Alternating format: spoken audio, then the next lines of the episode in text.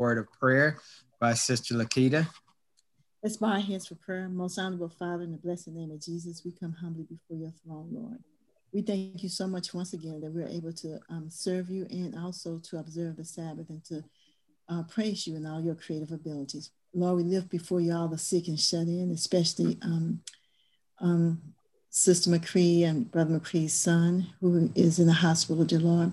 Those who are suffering from coronavirus, high blood pressure, diabetes, heart disease, and all the other illnesses that Satan bestows upon people, Father. We ask on this Sabbath day that an angel will attend those who will accept him and bring them peace and comfort and mercy. And Lord, as we study your words, we ask for the Holy Spirit to be with us and help us to understand, open our minds and our um, hearts so that we may receive what you have for us and that it will be encrypted upon us and we will serve you continuously. In Jesus' name we pray. Amen. Amen. Thank you.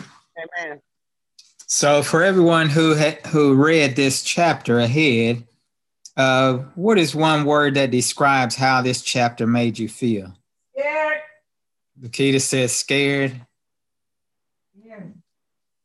Anyone else? Made me feel hopeful. Anybody else have a thought on it? Lakita, why'd you feel scared? Well, because it talked about how the saints will be treated in the last days, you know, in the time of trouble. And then some will be chained and people will have to flee from their houses. And, um, you know, houses and land will do you no good at that time. So, yeah, it was a pretty scary idea of going through that, thinking about that. Yeah, a lot going to be going on. It is uh, frightful. Lee, I Uh, thought about I thought about how the Lord is going to put some people to sleep before that because they would not be able to withstand it. And then I thought about how the people that are going to be living through that, what kind of faith they will have to have. And it Mhm, may yeah. not be our generation. It may be a generation or two from now. But I think about I look around now and I say, Whoa, boy, this generation after us is in pitiful shape. So how they gonna stand up? yeah, well, something to think about, isn't it? Uh, yeah, I felt encouraged and hopeful because, like Lakita said, it's going to be a tough and a terrible time for the saints of God, those who are keeping God's commandments and having the faith of Jesus. But on one of our pages, it says, Alas, for that day is great, and none is like it. It's even the time of Jacob's trouble. Then it says, But he shall be saved out of it. So yeah, it's going to be scary and frightful and terrible, nothing like it we've ever seen. But God is going to take care of us. He's promised that He's going to be there right beside us. He's promised that His angels will protect us, so that we don't have anything to be afraid of, uh, except that we forget how God has led us and blessed us in the past. Uh, let me ask you again about this title, "The Seven Last Plagues and the Righteous: The Great Time of Trouble." And then it says the great time of trouble begins after probation's closed. Now, when do we say probation closes?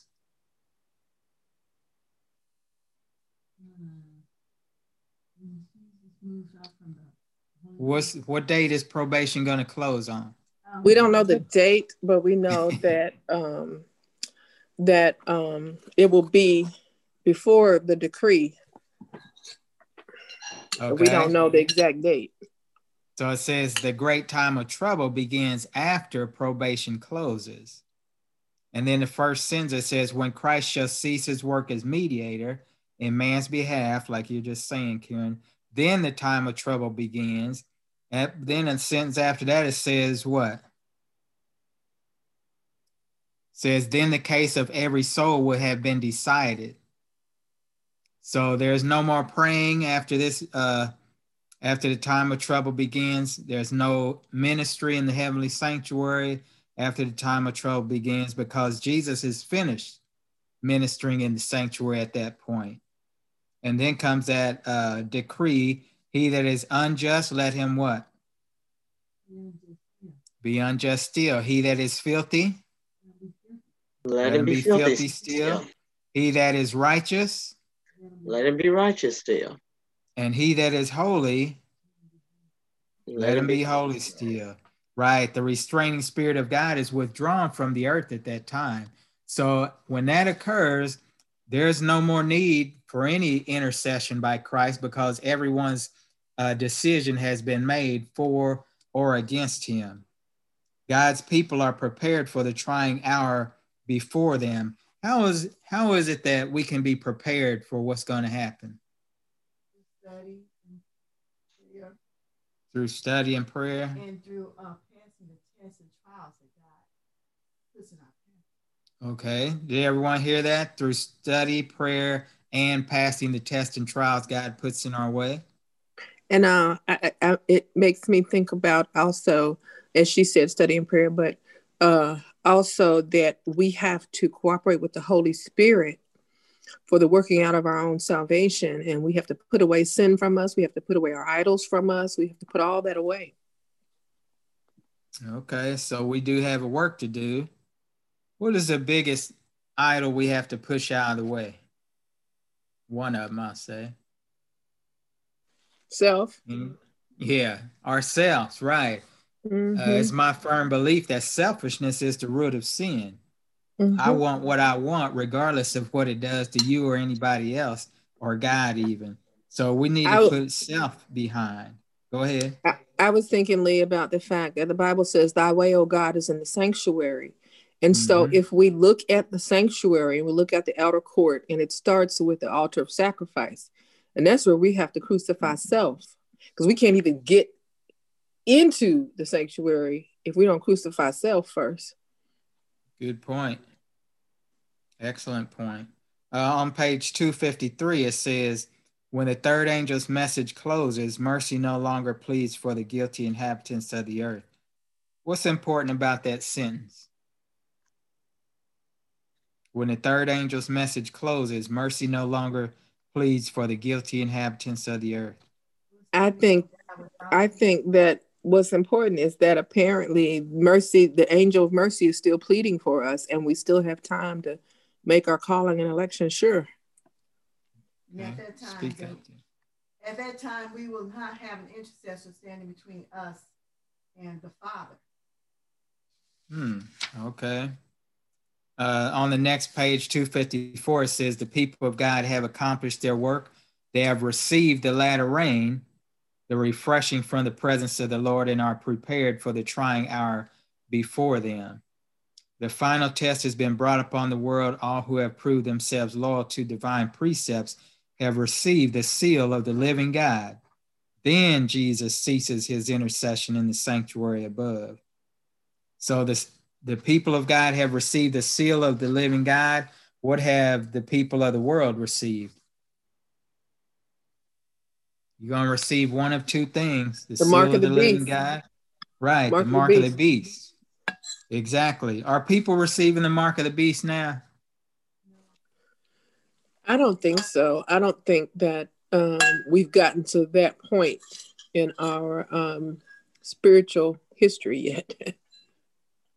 okay, but I think I think? I think that um, everyone will be given the opportunity to decide about the Sabbath, and that once that decision is made, you either receive the mark of the beast or you don't. Okay, what did we read in previous chapters about uh, this, the mark of the beast?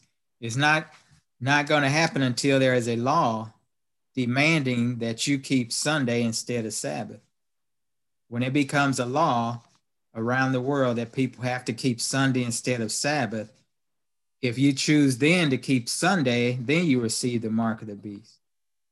Mm-hmm. So right now, Sunday keepers, they don't have the mark of the beast.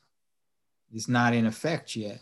And everyone's going to have to make that decision. We talked at one point about is it okay to go to church on Sunday? You know, well, for a while you will be able to do that, but at, at some point there's going to come a choice that has to be made. And all Sabbath keepers are going to be given that choice. Either you worship on the, the Sunday that man sets, or you worship on the Sabbath day that God sets and one of them, you know, is going to be choosing Mark of the Beast, and the other one will be choosing the Seal of God. There won't be any halfway uh, decision making. So you can't straddle the fence. You can't mm-hmm. tell somebody, "Oh, I'll do it next week." There's going to come a demand upon you, and your life will be at stake. And so, what should we be doing right now, knowing that that choice is coming? Doing, making sure we're doing the right thing now, so it become easy for us. We're not scared. Trust in God. Exactly. Okay. That's exactly right. And I like the way you said it. Uh, if we're doing what God asked us to do now, it'll be easier for us to do it later. You know, if you are spending your life doing what thus saith the Lord, then you're not liable to change later because you've spent your whole life trusting God, depending on God, believing in God. And at the last minute, you're not just going to throw in the towel and say, forget it. You know, all my life has been in vain. I'm going to just go ahead and keep Sunday. But if you have not chosen this time now, while it's easier to get to know God for yourself, for your own Savior, it will be hard later. Because when you're faced with your life, you're thinking, man, if, if they kill me, it's over with. You know, but the Lord says, don't fear those who can only kill your mortal mm-hmm. body, but fear the one who can cast your body and soul into hell. So we have to be making our decision now, as Alvina was saying, through trusting in God, through depending on God, studying, praying, witnessing, worshiping. All these things are to build up our dependence upon Him. Because in the time of trouble, that's not the time to start trying to build dependence and trust in God. You need it. We're all going to need it. Over on uh, 254, talks about that it's going to be terrible behind beyond comprehension. The season of distress and anguish will require a faith that can endure weariness, delay, and hunger, a faith that will not faint though severely tried, how many of us sometimes we come home and we're just so tired we collapse on the bed and fall right to sleep? How many of us get impatient at even the slightest delay? Have you ever noticed when your computer's slow to start up, you get mad? And the computer is really fast, but we're still impatient. And think about when you get hungry. You don't want to hear it, right? I'm hungry. I want what I want now. And they even have that term hangry where you're so hungry you just get mad and angry.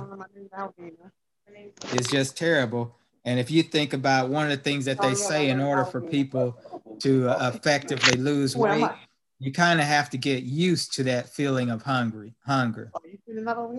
You have to kind of get used to not being full, not being overloaded. And it's a tough thing for us to do. And if if we can't even handle that, how are we going to handle the time of trouble, right? That type of faith has to be able to not faint, even though being severely tried. It's often the case that the trouble we we think is coming, we make it even bigger than it really is. You know, if you've ever been afraid of something, like maybe you're afraid to go on a roller coaster, and then finally your friends talk you into it.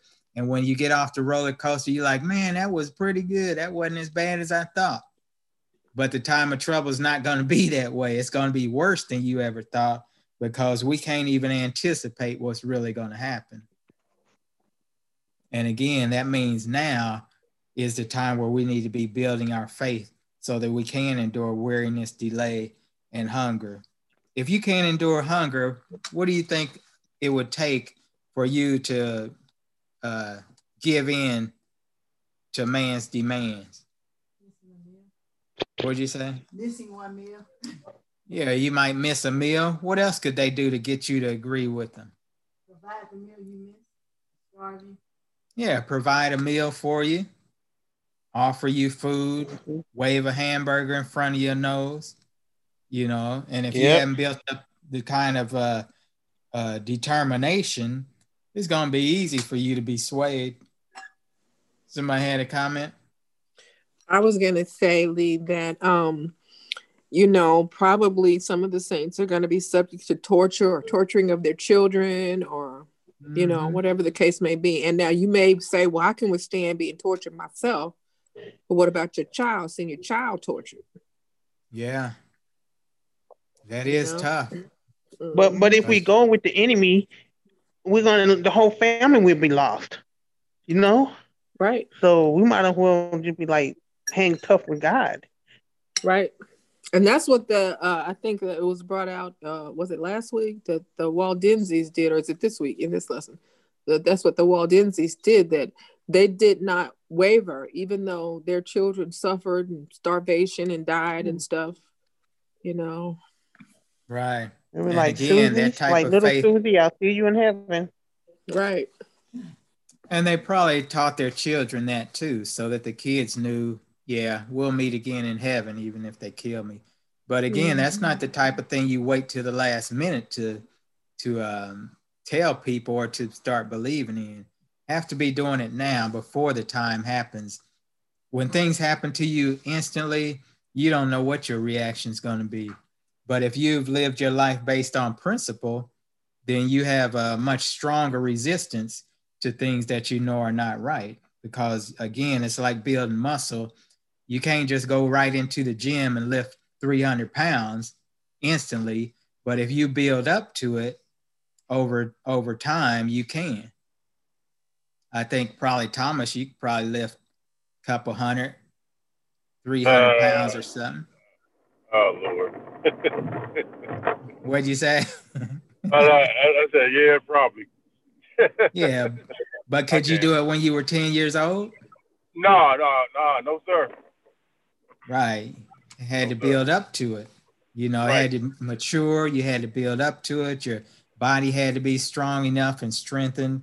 And it's the same way with our faith. Our faith has to become mature, built up, and strengthened through constantly walking with Christ.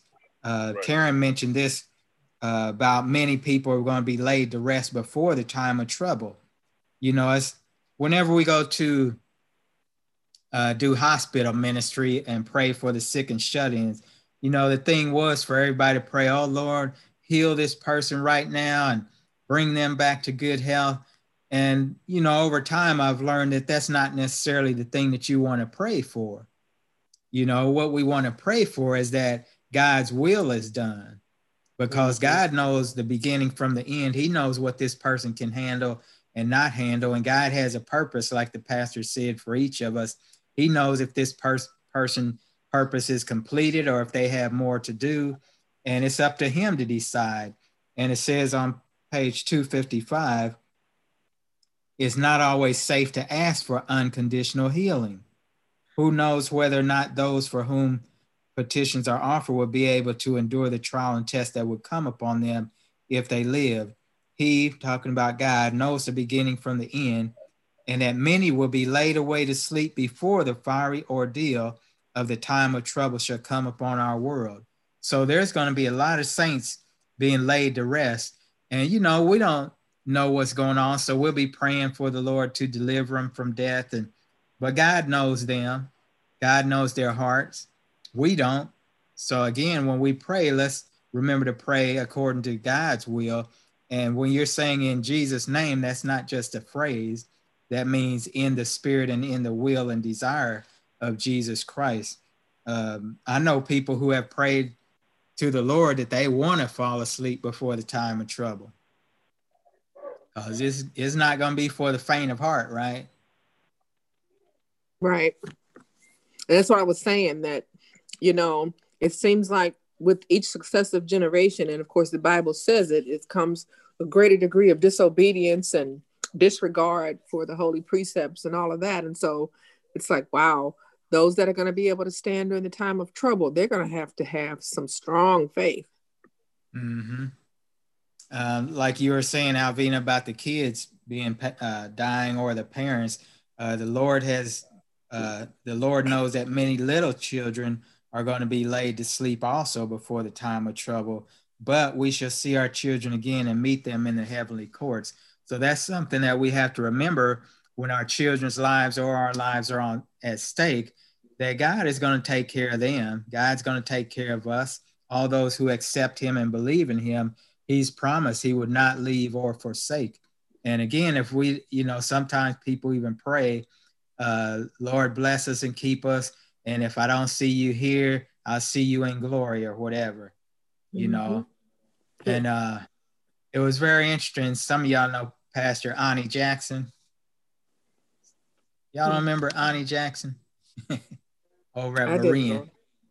Yeah, well, he used to tell uh, uh, uh, t- when he was preaching, he'd tell a story about a man who was uh, in a boat and the, and the choice was made between the man and his wife who's going to stay on the boat and who's going to have to die and he would say uh, well, honey, I'll see you in glory, you know, because, you know, if one of us dies now, we'll see you again in heaven.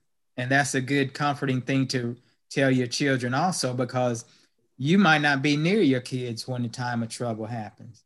They might be clean around the world, but you can always tell them, I might not see you now again on earth, but I'll see you in heaven. And that's a mm-hmm. comforting thought, right? Mm-hmm. Now, here's a big question What is Satan's goal? It's on page 255. What is Satan's goal?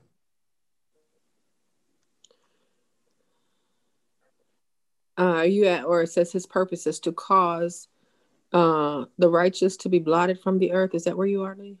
Mm-hmm. Okay. Yeah. And right above that? Uh, the law to extinguish all who submit who do not submit to the authority mm-hmm. of the mm-hmm. great deceiver. Yeah. His his goal is to destroy all Sabbath keepers, cause us to be blotted out of the earth, uh, exterminate everyone who does not submit to him. And God's people are going to be brought into great trial and distress because Satan considers this his world. And he's thinking, if I could just get rid of those Sabbath keepers, nobody would know about the Sabbath. Nobody would know about God being the creator. I can just destroy people like I want to. So, we as Sabbath keepers, what is it our duty to do? We always talk about this. Sound the alarm. We're watchmen on the walls. Mm-hmm. Want to elaborate on that? Watchmen on the walls? Well, we are in a fearful time, and um, our job is to watch, pray, but also warn other people. And watchmen on the walls, the trumpet, the trumpet has a certain sound, and and um, we are to sound that certain sound of warning to the inhabitants of the earth. Mm-hmm. Do you think it'd be very hard for the devil to influence people to do wrong? No, because we were born in sin, shaping in iniquity. So we are bent towards evil. Does anyone think it's hard for our political leaders to influence people to do wrong? Well, we have seen that. No, that's not hard at all because we still have people that are following uh, the current uh, regime. Okay. Alvina, your phone's not muted. I'm sorry, I'm trying to get it. I apologize. Be quiet, y'all. I apologize. So even if we look at our current leader, since he's been in office, what has started to happen more frequently in the in America? Foolishness. People dying. The, the racial division, um, discrimination, um, mm-hmm targeting, racial targeting, unemployment, all of that. Yeah, Jam, did you have something to say? I was just saying executive orders when he doesn't get his way. Mm. Yeah. Mm-hmm. Yeah. And so it is easy to be influenced to do evil, especially if, like Karen's saying, you already lean in that direction. So because of the the uh, impact or the influence that 45 has, you see a lot more hate crime, you see a lot more violence. You know, it's just sad. And that's and you know, that's the same. Go ahead. No, I'm sorry. You go ahead. I didn't mean to interrupt you. Go ahead. And that's the uh, type of influence that we're to have, but in an opposite way. We're to influence people to be loving and kind one to another.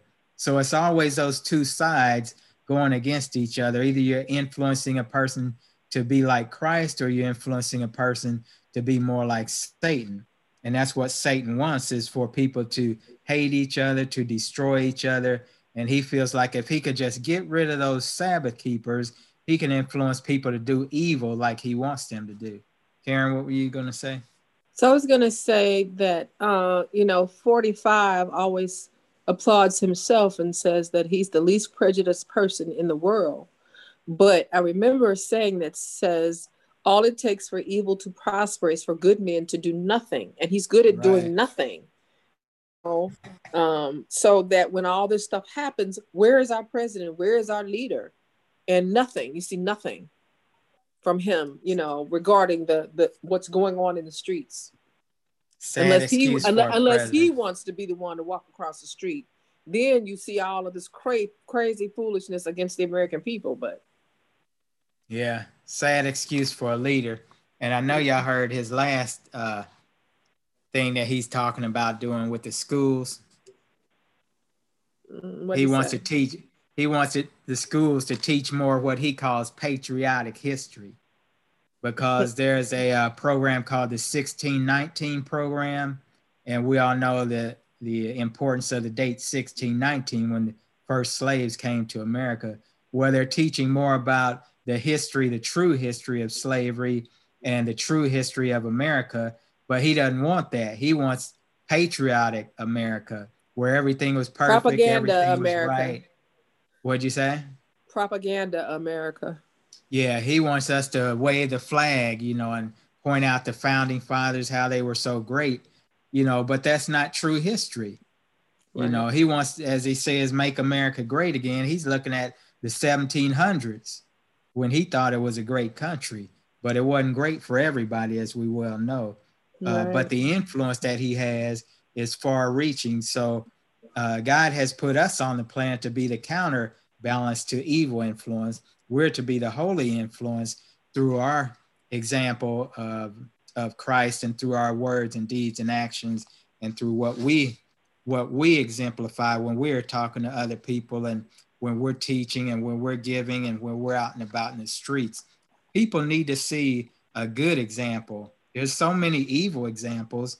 They need to see some good examples. So when the time of trouble starts happening in the plagues, what do you think people are going to do? Who are they going to blame? Because in America, you always have to have a scapegoat, right? It's always somebody else's fault, whatever happens. They're gonna blame me for spreading the good news, the gospel, like what I want doing instead of uh, prophecy be fulfilled. We couldn't we couldn't hear you too well. Say that again. I, I believe on the said that he blames saints for what's going on instead of how being filled. She said they're going to blame the saints Okay. Anyone else? Why why would they blame the saints? And for because what? they're deceived by the great Uh, deceiver. They are deceived by the great deceiver, and because of the things that are going to be going on in the world that, you know, we see right now where a lot of the privileged people, so to speak, feel like they're in slavery now because they have to wear simply because they have to wear a mask. And so, slavery, huh? right, they, they that's what they're saying. They feel like they're enslaved because they have to wear a mask and they don't want to do that. And um, so, you know, when when when things really start happening, you know, where there's going to be, because we know that this is just the beginning of sorrows. And when things really start happening and God's judgments are starting to come down on the earth, when the four, when the four angels let go of the four winds, it's going to be, as we were reading, a terrible time. And so um, I think this is just a prelude to that. And God is in his mercy is giving us time to say, you know what, this is just the tip of the iceberg. Worse is going to come. Get right now, you know? Mhm. Hey, so I'd like to um, kind of point out something you just said. They are saying that wearing a mask, uh, that they are what, like in slavery because they're wearing a mask. That gives me a clue that people have no idea what slavery was like for those people. They Right. have absolutely no idea what that meant for them, and therefore they can't even touch the idea of being discriminated against. Mhm. They have no clue of what real suffering is. Mm-hmm. Mm-hmm. Mm. I agree with you. And when the plagues are falling, they're going to start blaming the Sabbath keepers and say, if it wasn't for those people, you know, do you remember uh, several years back when there was big floods happening and uh, one of these religious leaders uh, said it happened because the people were homosexual. Uh, I think it was Falwell said that. And then another guy, Pat Robertson, was saying that the Lord is punishing the, the iniquity of these cities, etc. Well, there's always going to be somebody to blame other people for something. Anything that happens bad, we got to blame somebody else.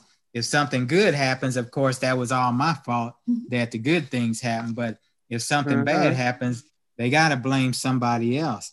And so let's stop here briefly and visit Jerry Falwell. Is that the name you threw out there? Mm-hmm. With all of his um, hidden, you know, uh, what can we call that behavior he was in? It's just crazy sexual stuff he was going through while he's throwing stones at the um, at homosexual people. Here's the thing: is this these people are doing all kinds of, you know, what it says, there's wickedness in high places doing all kinds of stuff behind, you know, um, that's hidden. And then they want to say that plagues are caused by somebody. You bringing the plague to us. Stop it. mm-hmm. I think it's in the book of Isaiah where God talks about the people hiding behind the walls, peeping and muttering, eating mouse flesh and stuff, basically all the iniquity behind the scenes. Yet here they are, the leaders of the country, mm-hmm. trying to pretend that they're all high and mighty. Mm-hmm but God sees us. There's nothing you can do that He doesn't already know about. There's no way you can hide from God. And He was pointing that out. But we still have leaders today who are pointing fingers at everyone else, and they're they're committing sins behind closed door. So we have to be careful to remember that anytime you point at somebody else, you have three fingers pointing back at yourself. So we have to be very careful about that. Uh, also, it talks about death for all who do not honor Sunday, threatening people with punishment and death if they do not observe the first day of the week as Sabbath. Now, that's an important point on 257. It's not just threatening them with with uh, for not keeping Sunday, but it's saying you have to actually believe that the first day of the week is the Sabbath, not just go to church. It says you have to observe it as the Sabbath. That's a little different. How is observing it as the Sabbath different from keeping trying to keep Sunday holy? Is there any difference? I could go to church on Sunday, right? Right. Is that right. the same as me keeping it as Sabbath? No, what they're saying is in your mind, you have to believe that that's the right day. But then what's funny about that is that there are a whole lot of people that don't worship or go to church on any day. and so now now you're saying okay now you got to force these people also to believe that that's the right thing to do mm-hmm. Everybody's gonna have to make a choice and that's true uh, i could go to church on sunday but not even know about the true sabbath there are there are millions of people who go to church on sunday just because that's what they were told to do mm-hmm. you know mm-hmm. back in the day it used to be mama said do it because i said so you right. didn't get to ask questions. Why right. why are we going on this day, mama? Cause I said so. And that's right. it. So many people about, still don't understand the Sabbath. Right. Go ahead. There has to be a mindset either for or against the Sabbath, either for the Sabbath and worshiping solely on the Sabbath, or for Sunday and worshiping solely on Sunday. And so you have to say, okay, the Lord is going to have to pour out of his spirit upon the Sabbath keepers to prepare them for this time. But also, the enemy is going to have to pour out of his spirit upon those that receive his mark, because, like I said, a lot of them don't go worship at all. And so, if in fact it has to be a mindset of this is the right day to worship, and and and you have a large majority of people that don't worship at all on any day, then you you have to say, okay, well, he's going to have to be he's going to have to pull a cloak of darkness i'll put it like that around the whole world that are that have received or will receive his mark. Hmm. Now, if I accept, uh, you know, they always say about Sabbath keepers, those folks that keep Saturday for Sunday. But if I choose, if I say Sunday is the Sabbath, what am I really saying? That God was if wrong. I truly say Sunday is the Sabbath, what am I saying? You're denying the creator, you're denying the redeemer, you're denying the savior, you're denying everything. Yeah, Lakita, what'd you say? Oh, the same thing. Yeah, you're what you're saying is God is not the creator because we keep the Sabbath, recognizing that God, the Almighty, is the creator of heaven right. and earth and, and all saying, the universes. Mm-hmm. You're saying God is a liar. The Bible is a lie. Right you're doing a lot of different things and you're saying i trust man more than i trust god i'm following mm-hmm. man over following god Mm-hmm. So you're saying a lot of things by saying Sunday is the Sabbath day. So it's not just a thing that you can just say, yeah, I'm gonna do it just so I won't get killed. Mm-hmm. It's not gonna work. You're gonna have to make a decision, and that decision is is either gonna lead you to the seal of God or the mark of the beast. The thing and about it is, time, oh. what'd you say? I was just saying the thing about it is is that where is their reference points going to be to say Sunday is the Sabbath? Because it can't point to the Bible because it's not oh. in the Bible. And so where are their reference points going to be?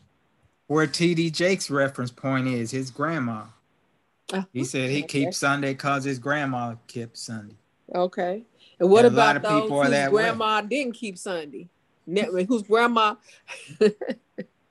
whose grandma that didn't keep no day? they they they have an interview. You can find it on YouTube where they said, "Why do you keep Sunday instead of Saturday as the Sabbath, the seventh day of the week?" And he said, "Because my grandma kept Sunday." Hmm. Uh, that's just not going to work. It's not going to work. Everybody's going to have to stand for themselves in the day of judgment. And you know, it's true of us also. We can't uh, depend upon the fact that we're members of Tabernacle of Praise or Northside or or Berean or any other church. We can't do that. It's going to be between you and God. Mm-hmm. The decision is between you and God. He's not saving denominations. He's not saving groups of people. He's not saving discipleship classes. He's saving individual disciples. So you can't depend on your family's belief, can't depend on your church's beliefs. It's what do you believe as an individual that God has given a mind and a brain to. A lot of times people say they'll come and ask you a question and uh, what about this here subject or what about that topic? Or what about the state of the dead or what about the incarnation of christ? And many times people answer very quickly well my church believes this and that. Well they didn't ask you what your church believed. They asked what do you believe? And how are you going to be able to answer them if you have not made up your own mind as to what God's word says. So remember, it's an individual. Salvation is an individual thing. We're not going to be saved because we're members of a certain church or not. Uh, you know, and those civil penalties, there's going to be, I guess, in phases, start with civil penalties like fines or whatever, then imprisonment, and then finally death. So it's just going to be is just going to be showing how far Satan is willing to go to rule this world. And you know, that's what you have to remember too when people ask, uh, if God is so loving, why did he let these people die? Why does God allow evil things to happen to good people? Why does God allow death and destruction? Why don't he just stop it all? Because we're in a in what type of conflict? Cosmic conflict. Warfare. Yeah. It's a warfare. spiritual warfare. It's not just things on this earth at stake. This is a spiritual warfare. And if he was to, if God, uh, let's say, let's say that you want to, you want to walk on water, right? And mm-hmm. so God allows you to walk on water like he did Peter. And you get so comfortable, you start thinking you the one walking on water, right? Mm. And then when God doesn't help you do it or allow you to do it, what's going to happen to you? You're going to sink. You're going to sink. Right. So we have to be careful with what we believe as well. It's not by our power that anybody's going to be saved. It's not because we're members of the church we're going to be saved. It's not because of all our good works we're going to be saved. It's always we're all saved by the grace of God and not of works. Otherwise, we could boast about it. Our big thing is we have to keep our trust in God and we have to put our trust in God. The reverence of God's people for his law is a constant rebuke to those who have cast off the fear of the Lord and are trampling on his Sabbath days. Throughout history, people have put up death decrees for people keeping God's commandments, right? Uh, but we have to put our trust in God and just remember God is able to defend us. says when the time of trouble comes, every case is already decided. No more probation, no more mercy for the impenitent. The seal of the living God is on his people. Over on 259, Uh, so when the time of trouble happens and the evil of the world start to attack us, is this when we pull out our AKs and fight back? Anybody? No. No. No, the angels of God will protect us. Okay. Well, Anybody else? Is this time where we use our karate skills and go off on some people? What are we supposed to do? Make God our defense. Okay. Make God our defense. What do you mean by that, Jan? We're depending on him to come to our assistance. Like Karen said, we have the angels of heaven there to protect us. And so we have to trust that he will do that. Mm-hmm. Okay. Excellent point. Make God our defense. Have you ever heard people that say it used to be more so, I think, back in few, few years past, but people would say, all the all of us black people, we need to just get together and, and start a war against the United States and fight the government. You know, where's okay. that going to end up? Where is that going to take us? Everybody black that dead. A lot of bloodshed. Nowhere but death. Yeah, that's just sheer destruction coming our way, right? Because we can't defend ourselves against the United States. And by the same token, uh, the remnant, God's people, are unable to defend ourselves against uh, the powers of the devil. We can't do it. So there's no need us trying to take up arms or swinging swords at anybody. It's not about that. We have to depend uh, uh, as God protecting us. Can we depend on the government to send out National Guard to help us? No. Not at that no. time, no. No. National Guard ain't coming. And I served if in the National do, Guard. Turn us in, if they do, in. they coming to get us. Right. they coming to get exactly. Us. Right. And I tell you the truth, I served in the National Guard, and you don't even want them coming. mm. Mercy. you don't want those people coming to do nothing. So the people, uh, we're not to take up arms against them. We're to depend upon God to protect us. He's promised to protect us, promised never to leave us nor forsake us. And you know, this is going to be uh, all around the world, people in different parts of the earth, all around the world. Sometimes we get to where we're thinking this is just going to be in America. No, it's going to be all around the world because God has people everywhere, right? You know, Elder Carol, I explained it mm-hmm. to my grandson this week. He we were talking about how far he said, Well, how far you think they'll do to Sabbath keepers? I said, Well, I said it could come a point that they kill us and I said, But I said I'm not gonna fear death because Christ is with me and he said, So you would you would let them go ahead and kill you? I said, Yeah, because nothing in this life is worth dying for, but I said, But when it comes to God, I'll die for Jesus. Amen. Amen. Every one of us has to be that firm in our stance and dependent upon God's grace because we all have to stand the test for ourselves. Every individual member of the church, we're going to be tested as though there was not another person in the world. Isn't that interesting? How can we be tested like that, like there's nobody else in the world, even if we're together with each other? How is it possible to still be tested as an individual? Because God saving us, He's doing it's an individual relationship which you have with Him. It's not a group. It's not a, like you said, not a church, but it's individually the way God saves us. Mm-hmm. Anyone else? How is it that God saves us as individuals, even though we may be in a group of people? do you have any comments on How can we be, how is it that God tests us and saves us as individuals, even though we may be with other people? Uh, because we all have our own personal He's, he's interested in us individually. I couldn't hear her. Speak up. I said that God has, um, because we all have our own individual relationships with God.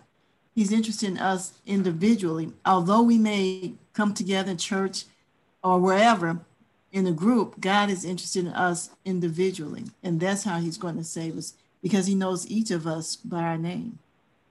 Amen. Also, during a time of trouble, will you be able to just lock your doors to your big mansion and stay in there and, you know, use your bank account to buy food and have it delivered to your home at that time? No, that's what the No. time of trouble is all about. You're not going to be able to You gotta buy go for the hills. Got head for the hills. Yeah, houses and lands will be of no use. Uh, they used to preach a sermon back in the day, uh, the day when money is thrown into the streets and nobody picks it up. Because money is going to be useless at that time. Houses will be useless, land will be useless. You know, we don't need those things.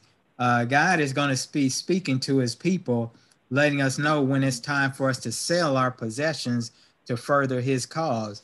Uh, back when the church, Adventist church, was first starting, the people sold their houses and lands to further the work of God.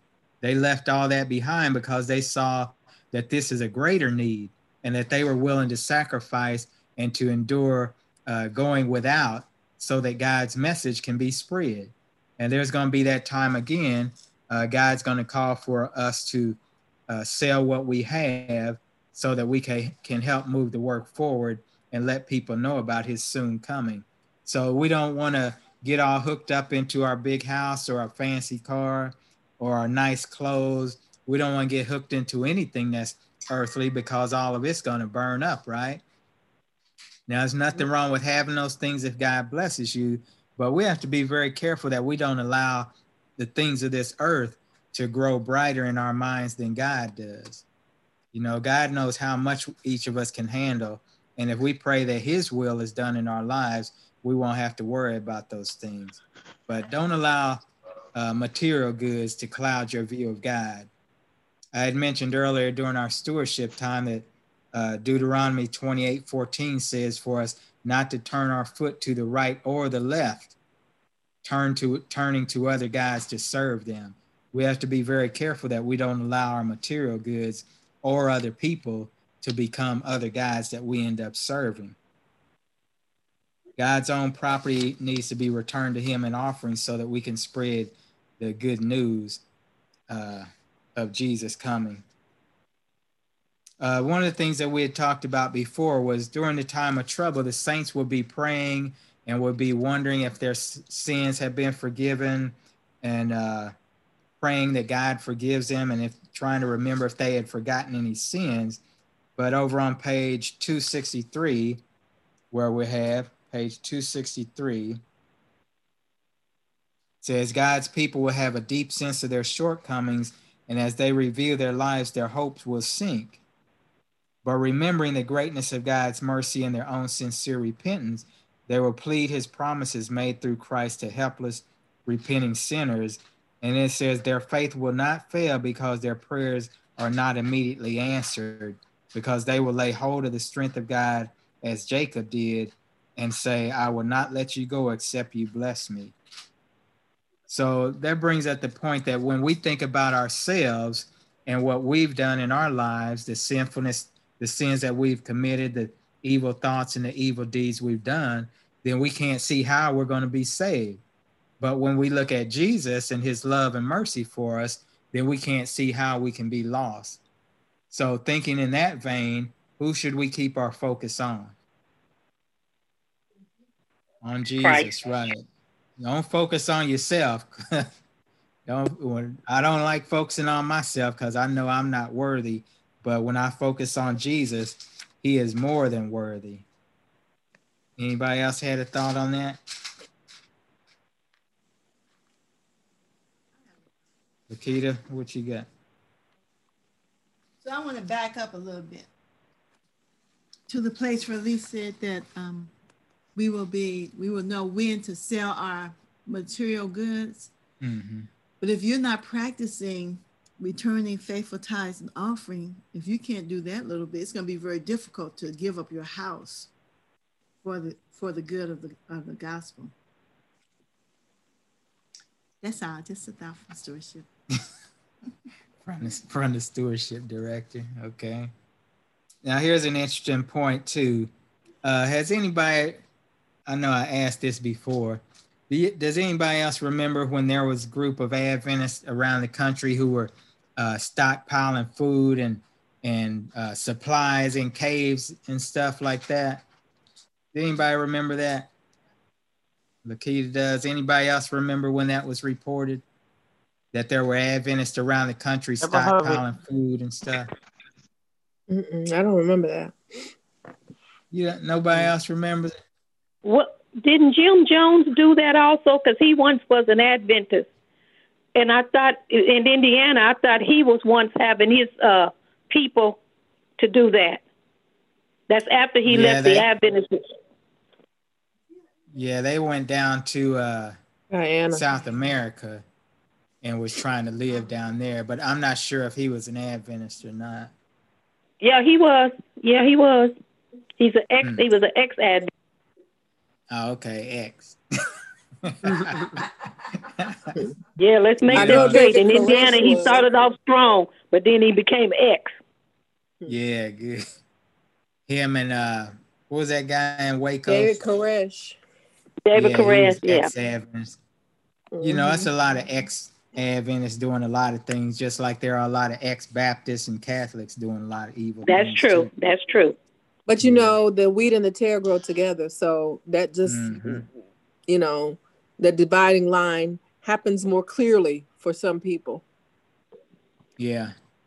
So well, I brought that my... up because I know in Indiana there were so many, you know, people that was that was sincere for God, that was trying to get people to, you know, become Adventists. And I came up during that era where people were turning away because they was looking at these different ones that had taken the wrong path. Yeah, don't don't look at them. look at the ones who have taken the right path. Uh, but as I was saying, there were groups of people, and they were putting stockpiles of food in caves and and supplies and stuff and you know in time in preparation for the time of trouble. Uh much like that show the doomsday preppers. Anybody watch that? I've never seen it. Thomas you watch doomsday preppers don't you? No i never watched that show. Okay well it's about all these people they saving uh food and weapons and all this stuff for the time of the end. They think it's going to be a racial war or the poor against the rich or the whites against blacks, whatever. Uh, but there were also church members who were doing it in time for the preparation of time of trouble.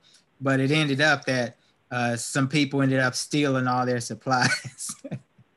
mm. So mm. they was just out of luck well, anyway. Be prepared for the time of trouble then. Yeah. So should we be doing that? should we use our Pathfinder knowledge and our Sam's and Costco clubs to save up supplies? No. Why no. not? No. Because this is a spiritual warfare, and God will feed those who are His own. If He has to send ravens to feed them, take care of them. Okay. Uh-huh. And because Anybody and because if we do that, as you said, or as Patsy mentioned, those things are going to be stolen from us anyway. So. yeah, and who should we be dependent on? God and God alone. God. Yeah. And Elder Carol mentioned uh, uh-huh. Pathfinders. A friend and I were discussing how when we were younger in Pathfinders, we knew how to identify different plants and things of that nature. So there may be a time where we could kind of brush up on those skills, so that we, if we do come into that situation, we'll know some safe things to eat. I mean, I believe God will show us too, mm-hmm. but uh-huh. we have master guides that can kind of walk us through that. Mm-hmm. Yeah, I Our new pastor like is was... a master guide. Oh, is he? Okay. Yeah. I always felt it was sad that the uh, Pathfinders kind of started going down in popularity in, in the church because it was a very good group. I mean, mm-hmm. many of us were in Pathfinders and and it was a lot of fun and you learned a lot. And like you're saying, Jan, some of those skills could come in handy. They say one of the things that you have to know when you're out in the wilderness, just in a, a human point of view, you have to know how to start a fire. You have to know how to get water when those things aren't readily available. And of course, we're trusting in God to lead us, but it never hurts to have some knowledge. Knowledge is always good. So maybe Pathfinders might make a comeback. You never know. But as it says, God has promised us what? In time of trouble. Protection, deliverance, food, and water. Yeah, he says our bread and water be sure, right? Mm-hmm. He didn't say you was gonna have a T-bone steak okay. and a baked potato. Okay, when all these people killed for their belief, I mean, if he's saying he, he's gonna protect us, if some are gonna be killed, so when in the time of trouble, now some will be killed and some will be protected. Now remember what we read earlier that was the Lord is going to put a lot of people to sleep before the time of trouble. Not everybody is going to go through the time of trouble. And we'll find out a little bit later okay. how many people are actually going to come through the time of trouble, but it's not going to be everybody. But those some who people do, will be killed.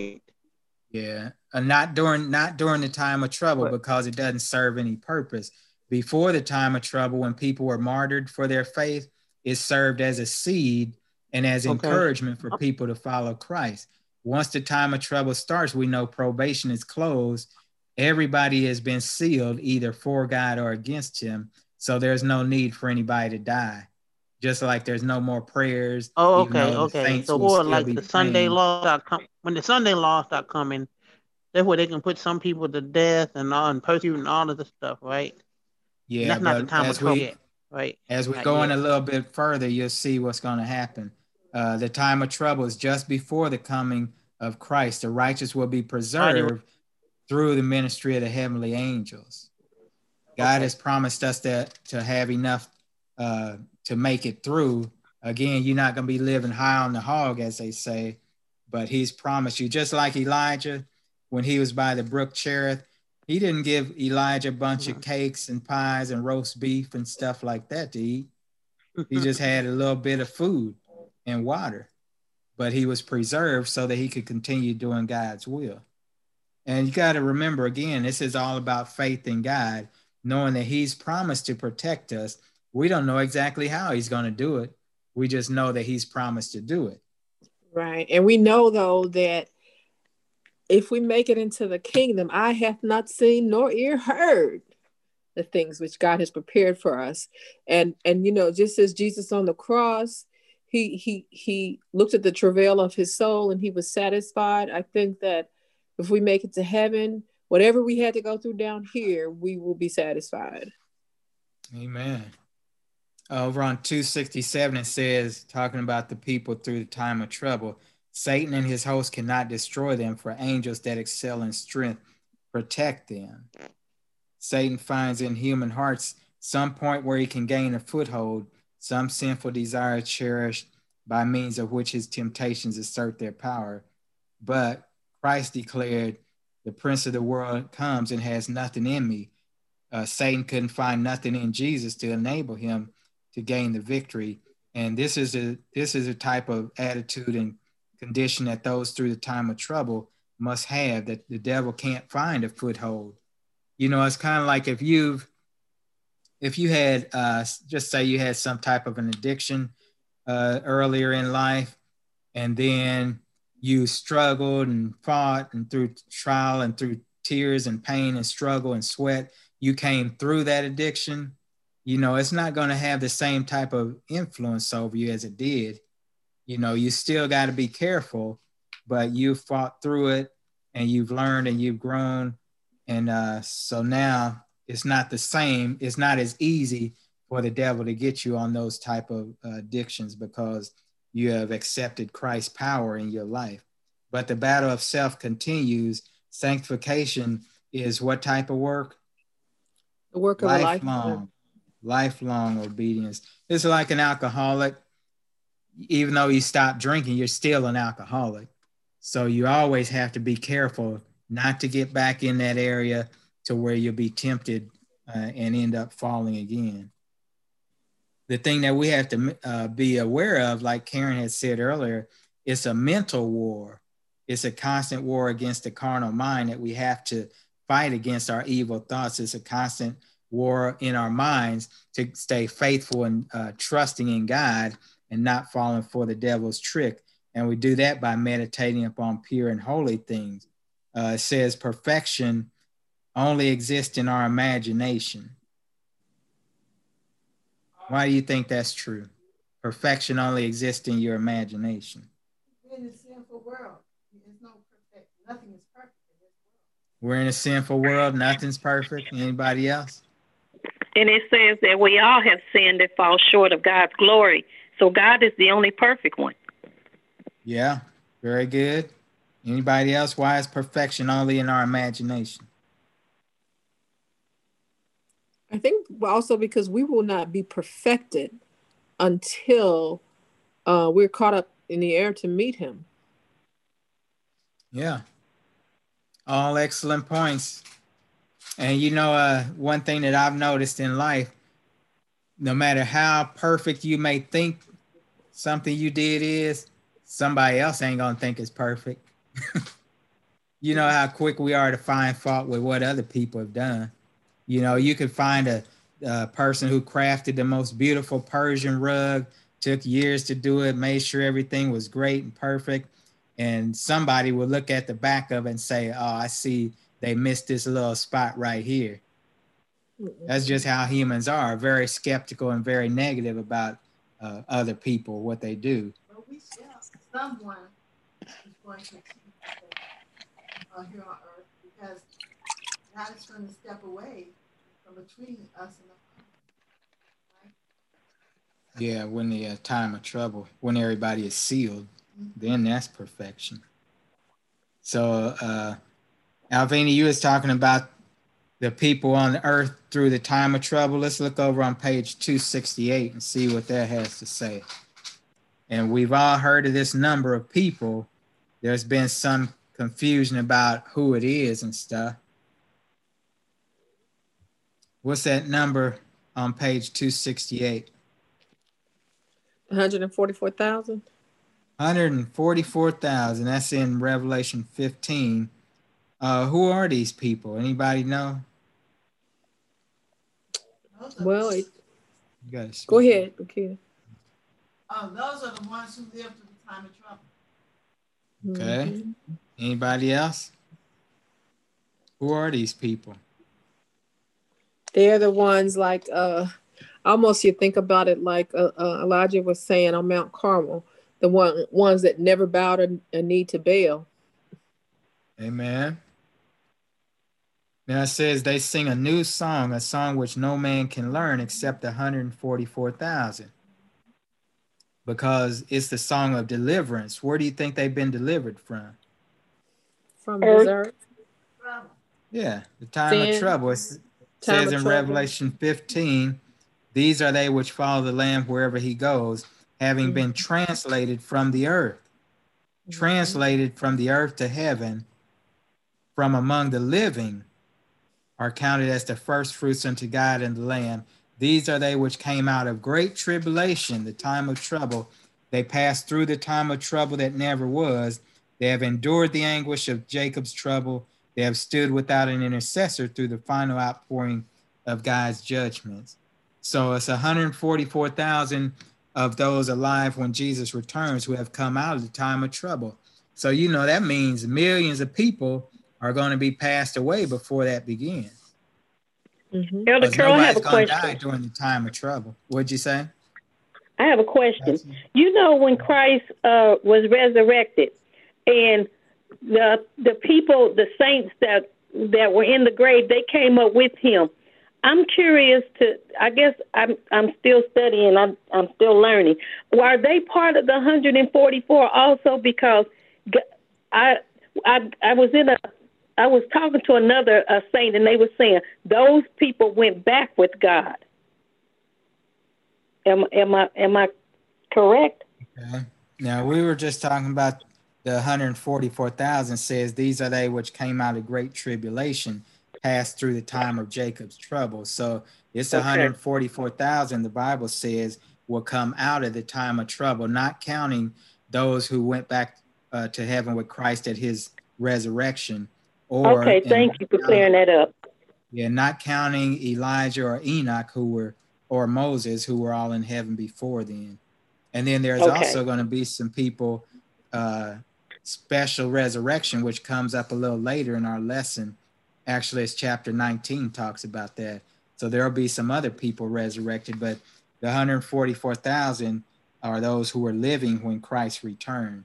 So Thank everybody you. else will have been put to sleep, you know, and waiting on Jesus when he comes. It is a lot of people. Lakita says that's a lot of people that's going to be passing away, right?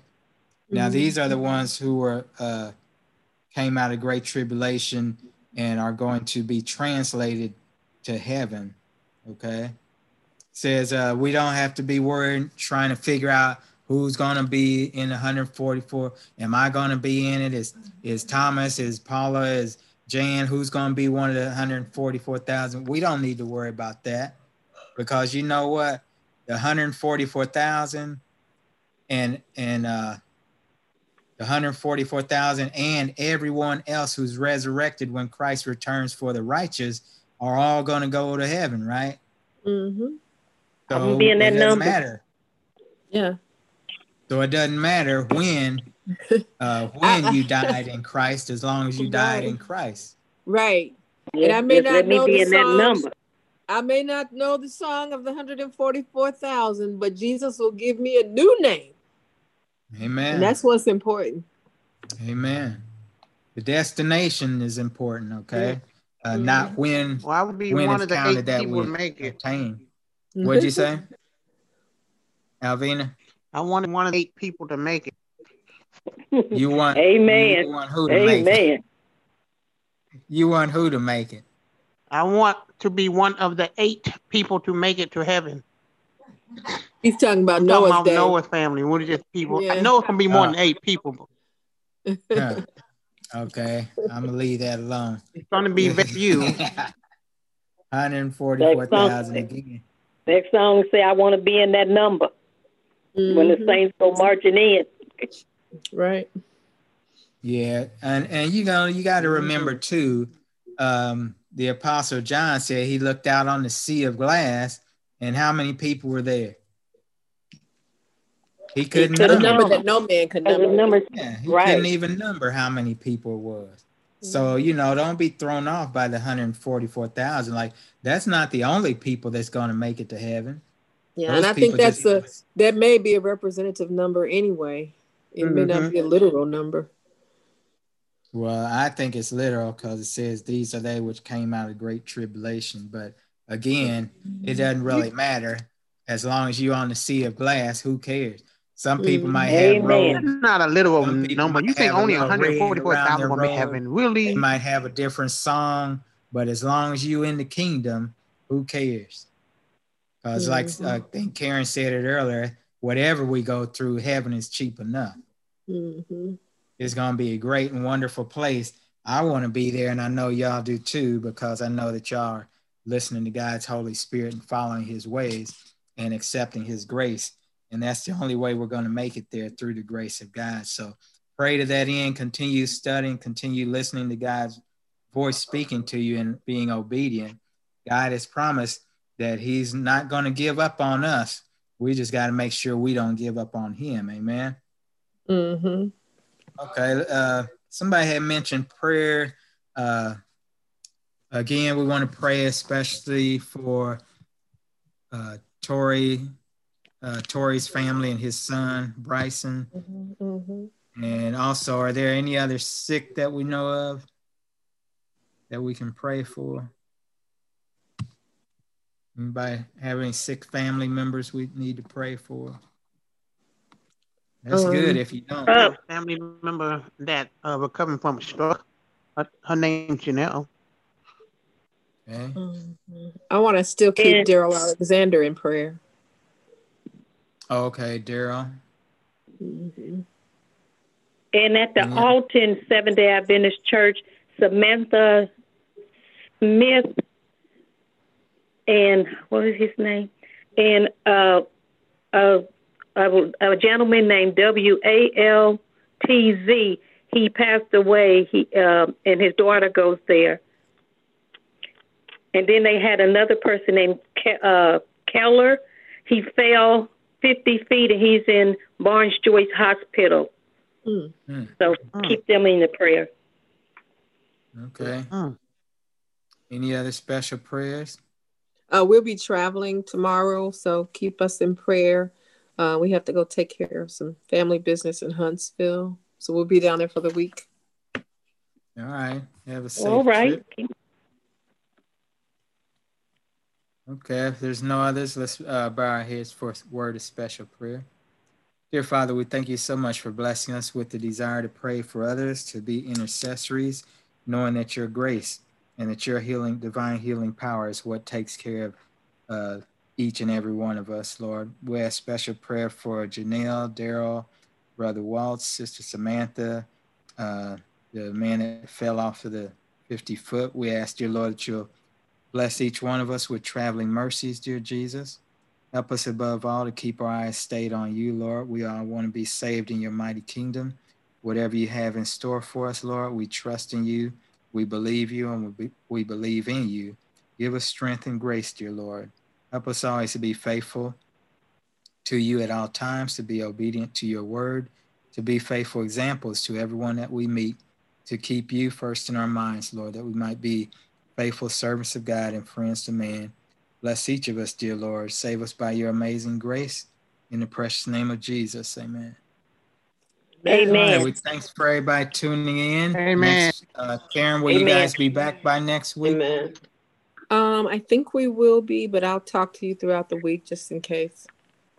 Okay. And uh, remember, tune in for Wednesday night prayer service.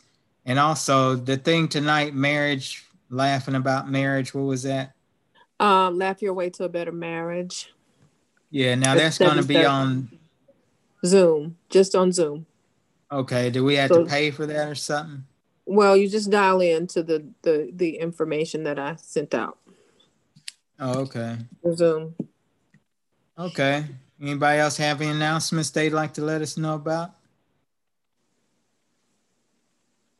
All right. If not, praise the Lord. Y'all have a blessed rest of the Sabbath day. Get out and get some fresh air, but stay safe. Put your mask on. You ain't going to kill me. No, that's right. Thank you. All right. Bye bye.